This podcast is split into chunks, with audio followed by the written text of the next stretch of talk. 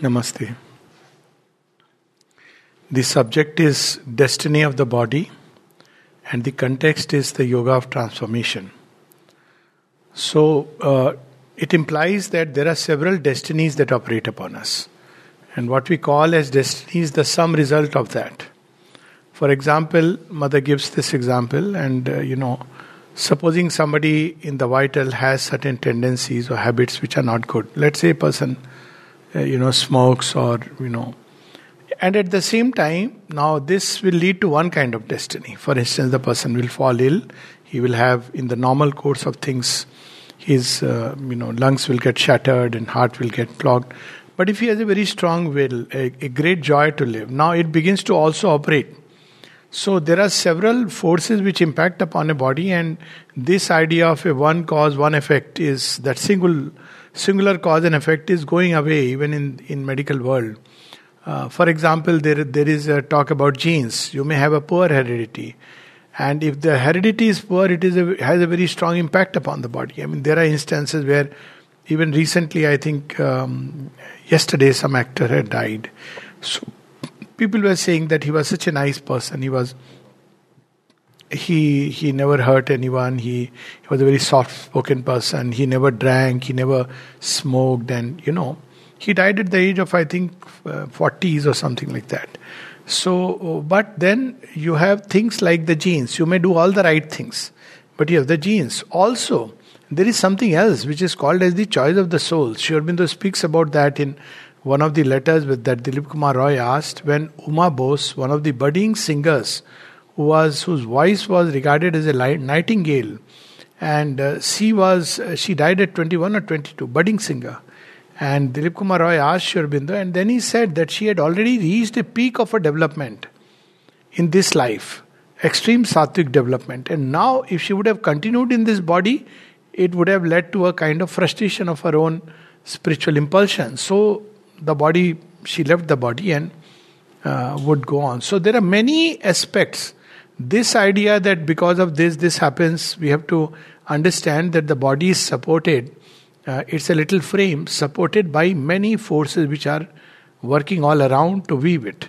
And it's not just one body though it looks one body it is interconnected with the whole universe. The whole universe dwells um, atoms molecules quantum 99% of we don't even know what are the forces. So seen that way to oversimplify things that's because of this this happens is naivety. Having said that, yes, we must do what yet we can do to an extent to tilt the balance in favor of health. That we can do and we should do. For instance, it's known that if we have a general inner state of peace, equanimity, a state of inner joy, a will to live, all these are important things and they are well within our means. To lead a healthy lifestyle, sleep in time, uh, by that I mean, you know, around 10, 30, 11, wake up by 6. A very good way to keep the balance, eat in moderation, regulation, the golden mean. Uh, so we can do what we can do and we should do. And yet we must know that uh, health and harmony is not just a matter of this. There are many forces that impact. So the destiny of body we can consider at three levels. One is the immediate destiny. So all this come under the immediate destiny. A particular body, how long will it live, whether it will be healthy or not, uh, whether uh, you can come out of unhealthy states, whether you can establish harmony or not. And there are plenty of things that can be done even with regard to the immediate destiny. For example, simple things like prolonging life. Now, um, one single factor which helps to prolong life is simply the will to live.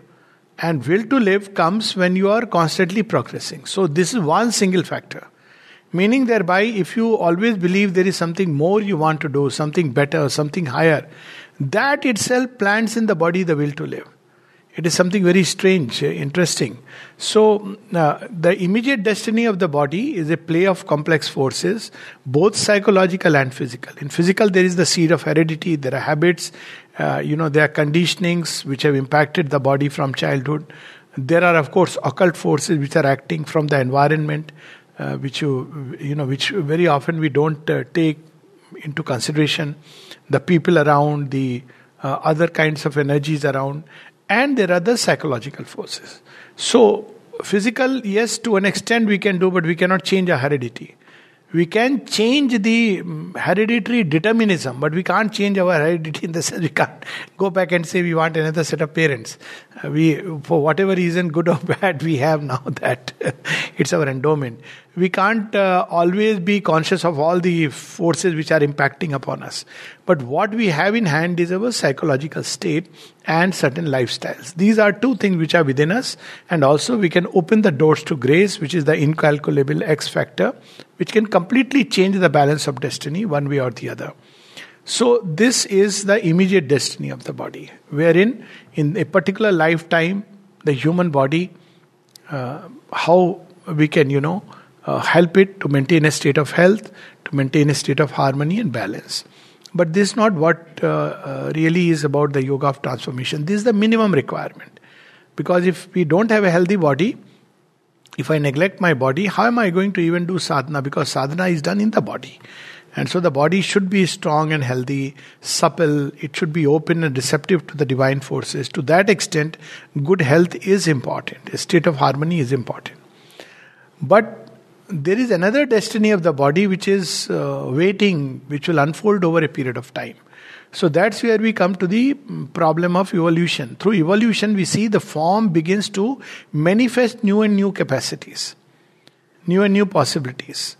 And human body also, like any other body, any other form, has within it on one side the inconscient, because of which we see errors, proneness to death, etc. But hidden in the inconscient is the superconscient. So, because of which we see that despite the effort of the inconscient, there is this constant pressure from within for, for of something which uh, tends to take the body and our mind and life along uh, unpredictable routes. And one of them will be that over a period of maybe 200 years, 300 years, the human body will start manifesting capacities which right now are hidden. So that's the intermediate destiny of the body, wherein we may see number of intermediate species. To take one example, the snake would have never imagined it can fly. But if a snake has to become a bird, it has to fly somehow. So see how nature operated. Nature gave it shift speed. These there are lazy kinds of snakes. But in this evolution of snakes, one of the things you'll see is this. You watch a cobra, the way it, you know, moves with such swiftness, and some of the other snakes. Uh, and then one day, this swiftness, it moves on, crawls, and yet moves swiftly on maybe a thousand miniature legs, purely by the action of the muscles. And then one day, nature brings out of it the capacity to fly. So you have a strange creature called Archaeopteryx. It's neither a snake nor a bird, or it's a flying snake with kind of mini wings beginning to develop. So, something similar is going to happen that there will be intermediate species and uh, because of the pressure of higher and higher states of consciousness. So, this evolution takes place because of two things. One is the pressure of the superconscient hidden within the inconscient. So, it is pressing to emerge. So, when it is pressing because of the pressure from below, it is putting pressure on the form because it is entrapped in the form to evolve. It's like you know when a poet expresses uh, you know writes or an author or a writer writes or a painter paints. So what is that state before that? It's called the estrus of creation there is a sense of what is called as a kind of heat there is things you know which are wanting to express themselves and one day you take a pen and start writing so why because there is a pressure from within to express so, in every human being, there is a pressure from within to express itself. This is something which is universal. But of course, certain bodies experience this pressure more than others. Bodies which have reached a certain kind of development, which is more sattvic, whatever maximum human beings are capable of, now this consciousness tries to go beyond, and this is from within. So, when we lead a sattvic life, a harmonious life, now this consciousness wants to take a leap. So, there is a pressure from below. But this is not enough. The next thing which determines is because of this pressure, it draws higher and higher states of consciousness. So, because of this pressure, human beings begin to aspire for something greater, higher, nobler, vaster. That's when in this mud house, aspiration is born. It lights up a flame. The Vedic rishis describe the ignition of the flame by the you know pressure from above and from below. That the woods are to be kept like this and ignited. So this is the pressure from below and this is a pressure from above because the time is coming. So because of that there is ignition. And because of that ignition flame is born flame of aspiration now this flame of aspiration becomes the bridge between what we are here and what is trying to manifest so now we have three things one is that there is the pressure of the superconscious to emerge this is independent of the human being. It is molding us, taking us to a point where the human body, the human being himself is very sattvic, and incidentally, it has an impact on the body. You will see human beings so very crude to an extent, and then more rajasic human beings, and then more sattvic human beings. These are body types. And then there is this greater pressure from inside to go beyond. And because of this pressure from within, there is also the attraction from above. And when this happens in some human beings who have reached a uh, what can be called as an incalculable point in their evolutionary history, because one doesn't know when it will happen. There is a flame of aspiration which is lit. Now, this flame becomes the bridge. Why this flame is necessary? Because if there is a direct action of the higher states of consciousness on the human mind and the vital and the body, it may not be able to take that impact. This pressure from within and this pressure from above may completely dislocate it. That's what Aurobindo describes in the Life Divine that if there is a spiritualization before the psychicization, it may lead to a kind of disturbance and want of balance because these parts have to be prepared. So, this flame of aspiration in the psychic, it prepares them that look here, something is coming. So, in aspiration implies that I it knows that it is going to happen. That's why faith is implicit in aspiration. Uh, that's why we aspire. It is implicit. And because it has that faith that this is going to come, it starts putting pressure on the entire mind, vital, body complex to prepare it to receive the higher states of consciousness. These higher states of consciousness will create intermediate species, as the mother has said. So we'll see, for example, uh, child prodigies already started. Mother made a comment upon this. So, when you observe some of these dance programs, uh, singing program, mind you, these some of them are like there are no retakes there. Whatever practice you may have done, they have done practice, but on the spot there is no retakes. Unlike the typical dance in cinema and uh, you know the the singing part where even in expert singers rarely has even an expert singer uh, had a single uh, finish most of them had some retakes because there were some errors here and there but they are amazing they are child prodigies you will see the phenomena of genius so what is genius genius is an effort of nature to go beyond the boundaries you will see mathematical geniuses, literary geniuses, creative geniuses. It's happening now. New forms of art already. People don't realize it. You there are people who just pick up sand and the way they throw it, and you know it makes patterns with colors. I've seen it, and you know it's so amazing how they do it. These are the new possibilities which are beginning to emerge from within the body. Mother spoke of this as child prodigies. On the other hand, this is leading to a kind of dislocation, leading to the abnormal so it is leading to new ways of life which we may not understand today. And these new ways of life, change of patterns, even of the sleep wake cycle, all kinds of things are happening. And these are helping the human being and the human body to slowly evolve out of the frame. It is taking those powers which are asleep. Tomorrow we may see, even in Olympics, if you see, the actual um, mark the actual, uh, uh, what shall I say, the, uh, the point, the high peak, that is being overpassed. The records which were Olympic records, say in 1972, which often even people who are, uh, you know, children or youngsters, they are able to surpass. And the actual Olympic record is going much, uh, much higher. So this is because the human body, even even uh, ability to heal spontaneously is going to emerge. Uh, we may not notice it. Uh, why? Because on the one side, the body is developing this ability to heal, but there is this all kinds of things from WhatsApp to God knows, uh, what app, which is constantly reminding us you are a puppet in the hands of this will happen, that cholesterol, that will happen. Slowly, even this myth is getting busted. But there is this constant bombardment, collective suggestion, completely, which is thwarting the evolutionary process. And we must understand that we must not give in to this kind of plan. Okay, immediately one may not succeed, understandable. But we must know that there are possibilities within the body of self healing.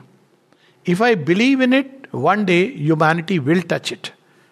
I may touch it or not touch it, it's one thing.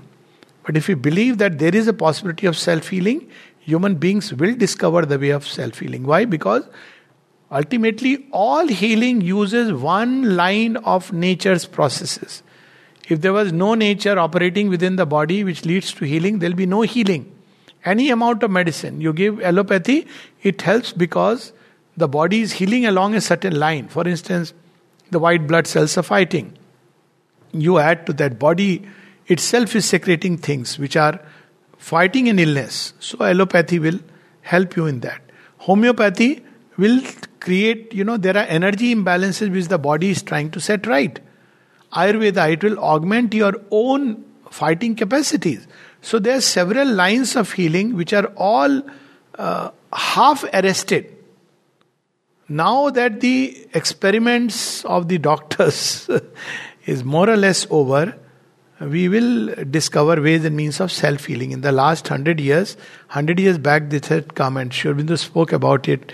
You know, mm, uh, when he spoke about um, the Dr. Coué and his even mother has spoken about it.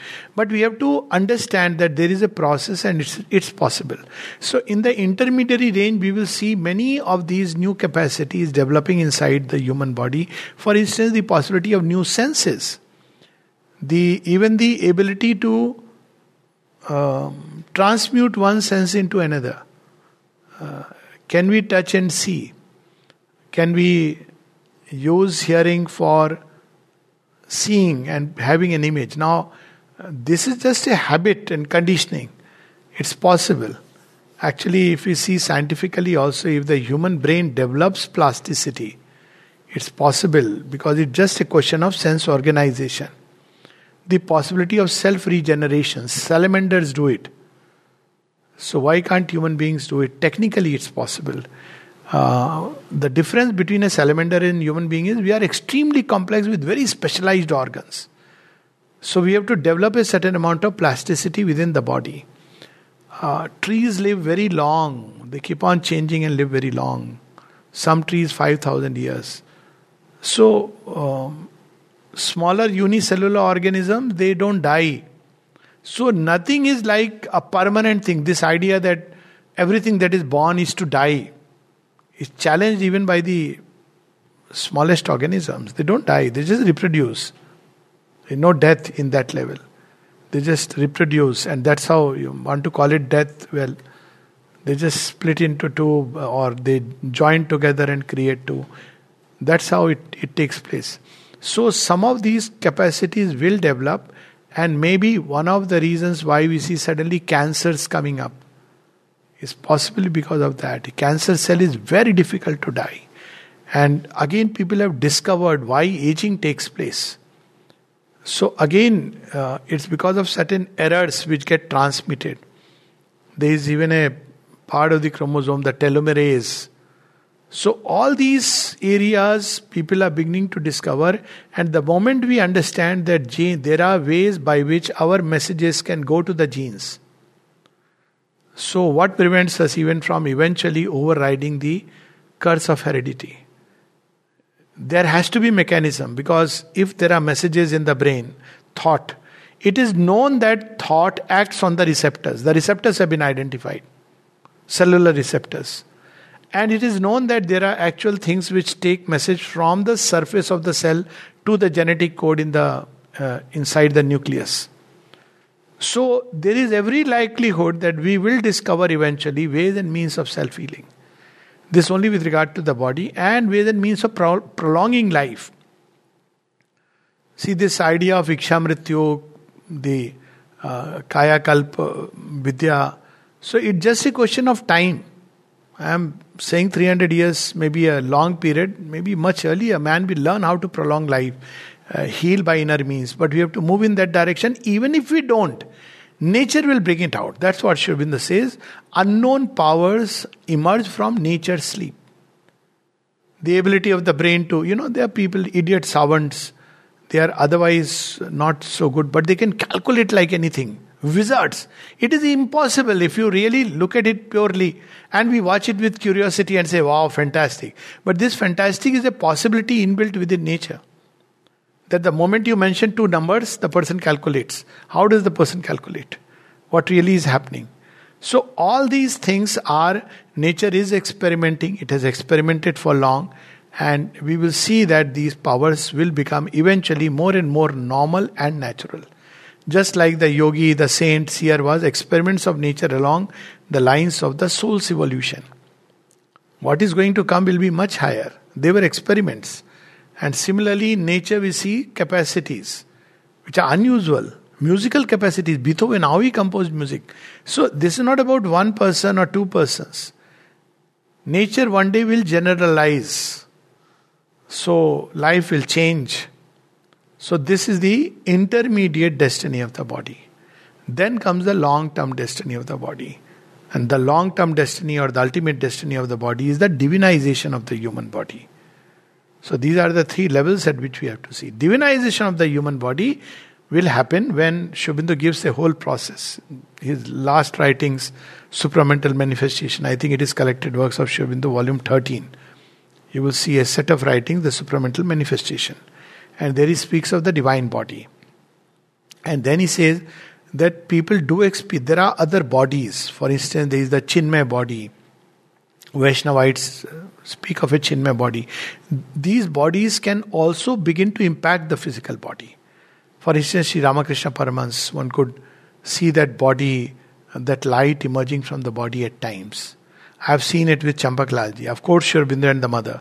Sri and the mother, it had gone to this extent that when Sri left his body, so uh, after five days, of course, we know about the light, everybody knows about it, 111 hours. But few people know that after five days, when they were taking the body, so obviously some fluid escapes. Invariably, the fluid escaping from a body which is dead is of a very foul odor. That's why it's so difficult after a point. This fluid was which oozed out, people who touched, was of a lotus sweet fragrance. It documented. And one of them who was in Desiree, who uh, of course left his body sometime, I had asked him.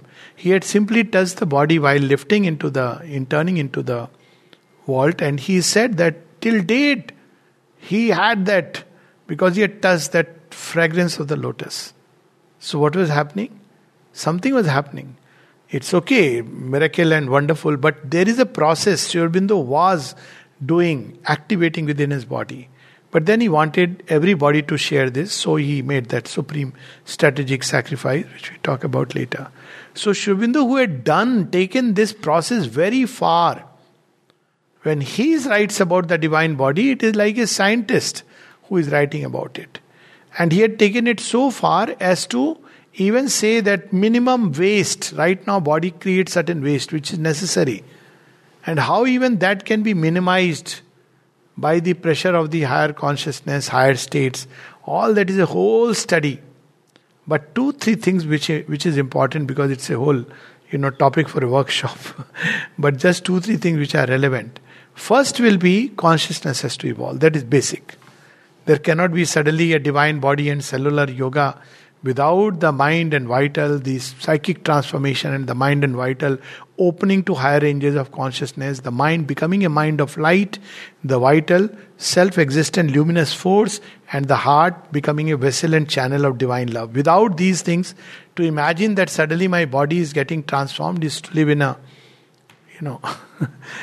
so these are steps. This is the first thing necessary. So all that psychic transformations, spiritual transformations are an indispensable step for which one of the things necessary is for the consciousness to be liberated from the body, become independent of, of it, and act upon it.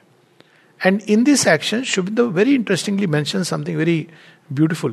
He says, See, right now we talk about you know body, body, but how many of us are really conscious of the body? while walking, speaking, even while sitting, doing nothing.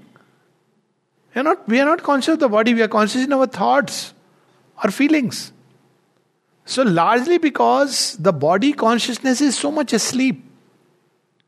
And it has certain automatic functions which are not even under our conscious control.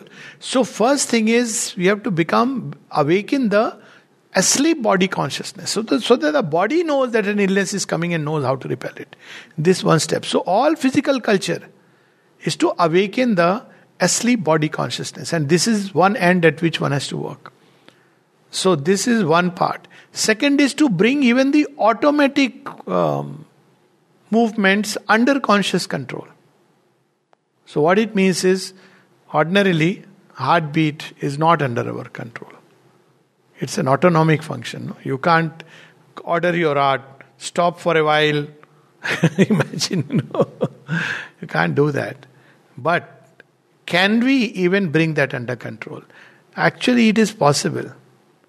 When the heart is beating suddenly fast, take deep breaths and tell the heart, no need to panic, just stay quiet. Quiet, quiet, quiet, peace. Calm down the heart can be brought. This is this knowledge now, people are beginning to accept it is possible. How does it happen? Because ordinarily it is autonomic. It is not peripheral nervous system, but autonomic. These are completely not in our control. How these things can be brought under the control of a conscious will. So, this is the second aspect which is necessary. Awakening of the latent body consciousness through physical culture and bringing the body under a mental control. So, this is the second part which is necessary. Third part is two main difficulties which are going to come is through food and sex. They are two movements deeply rooted in the physical. Through food, the body is maintained normally. That's how it gets its main energy. And food means inconscient. Why? Because whether you take animal food or a, a plant food, so it draws everything from the soil. so it is uh, solar food is different. Solar food is coming straight from above. But when you take food from the earth, it draws inconscient, even if you take little. So Sri had solved the problem. Of course, fasting. Then he had, um, you know, uh, he used to take very little. So this is one part wherein with little food you can draw the energy needed. This one part. And the second is the problem of sexuality. The problem of sexuality, it just keeps throwing out the energy outward instead of conserving it and helping it because it's the base energy, it's the root energy. That root energy is needed. So, ordinarily in creation, nature gives this basic fundamental energy in animals simply to reproduce. So, all animals except man die after their reproductive utility is over. They don't experience menopause. They just die. When they cannot reproduce, they just die. But they reproduce like anything. And the more they reproduce, the shorter the lifespan. So people are often worried, oh, so and so species, no, I should not say species, so and so period of human being, they are uh, reproducing so many children, having so many children. Don't worry, nature has plans you will become weaker and weaker. It, you can take it in writing. This not to say we should not be vigilant and conscious. If you keep reproducing like cats and dogs, you will lose your humanness and become like cats and dogs. So this, this is why nature has its own way of doing it. Whereas you will see on the other hand, there is a whole section of human beings where the actual ability to reproduce is coming down. Even importance is taking over. So nature has its own ways and means of working which are beyond our comprehension. So the sexual impulse, one problem is it throws away. All this has to be seen not morally, but it's not about you know having sex with wife and husband, etc., etc. All that is okay from moral point of view. It has its importance because when you have with one person, the interchange that has taken place is with one person. So it helps. And after a while, it's much easier because the two people have gone together up to a point. So they have lost that sexual interest in each other. So they can now, that energy, they can easily turn. They can practice sanyama. Whereas uh, the advocacy of free sex is very dangerous because one, you are keep on having interchanges, keep on taking imprints of all kinds. And the other part is that, you know, because of the novelty which is maintained, so the vital refuses to give up. So there are these aspects. It has nothing to do with morality, it has to do with pure technically one can understand. Um, so, but life today is organized in a very different way. life earlier was organized in a way so as to encourage this sayama. Now it is not organized like that because the inconscient is not going to give way so easily. So you see, pornography is the biggest industry today. So all this is to uh, draw and throw away this energy. But if we learn to conserve it, definitely it's a great help.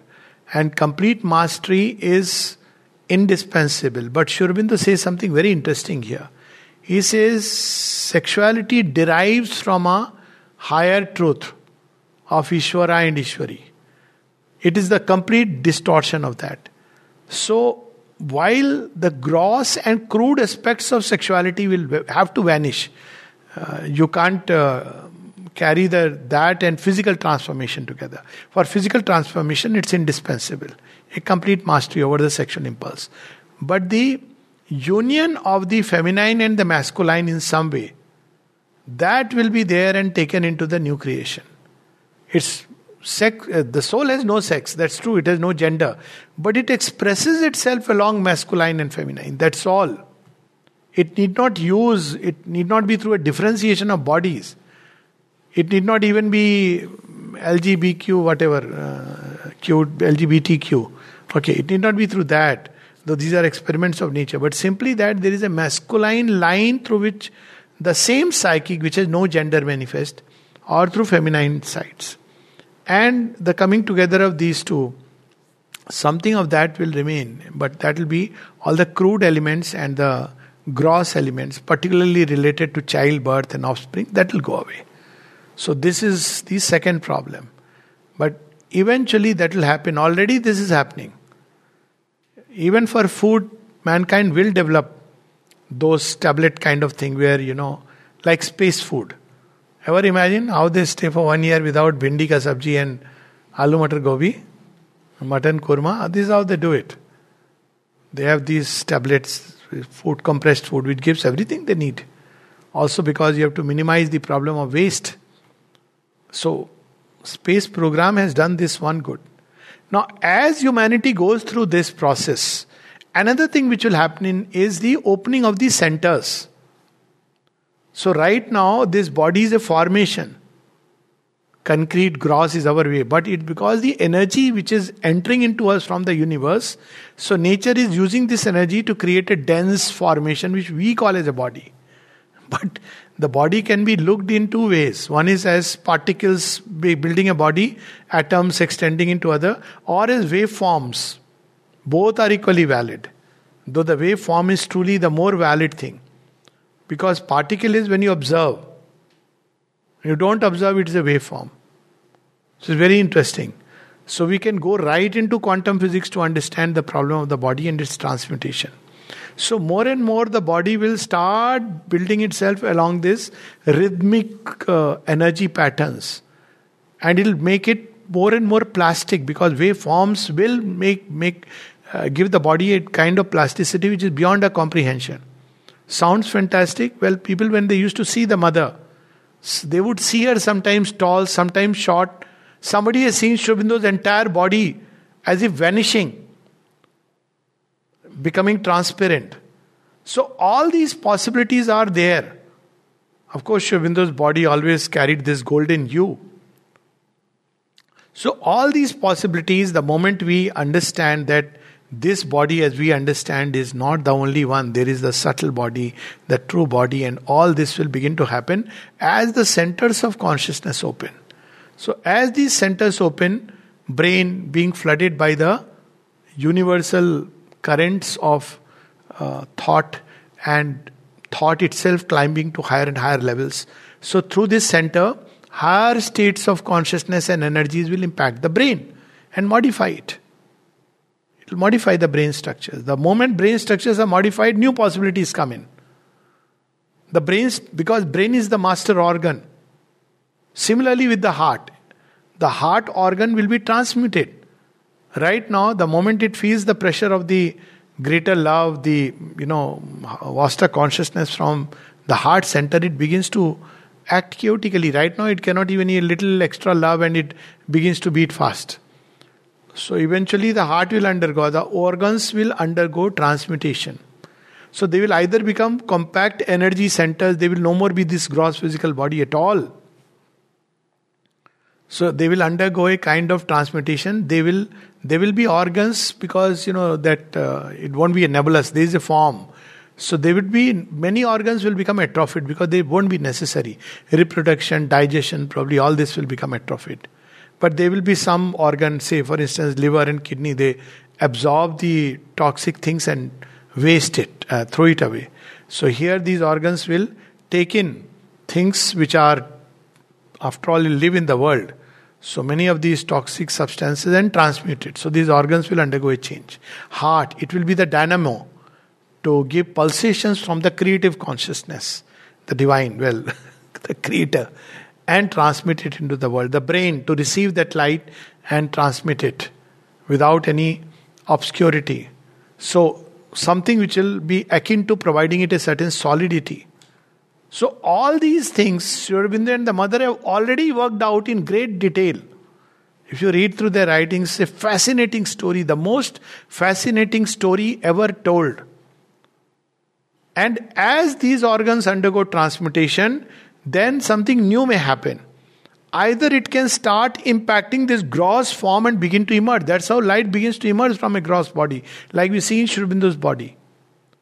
So either it will transmute it, or else it can just take itself out and enter into a body which is just prepared, switching to a new body.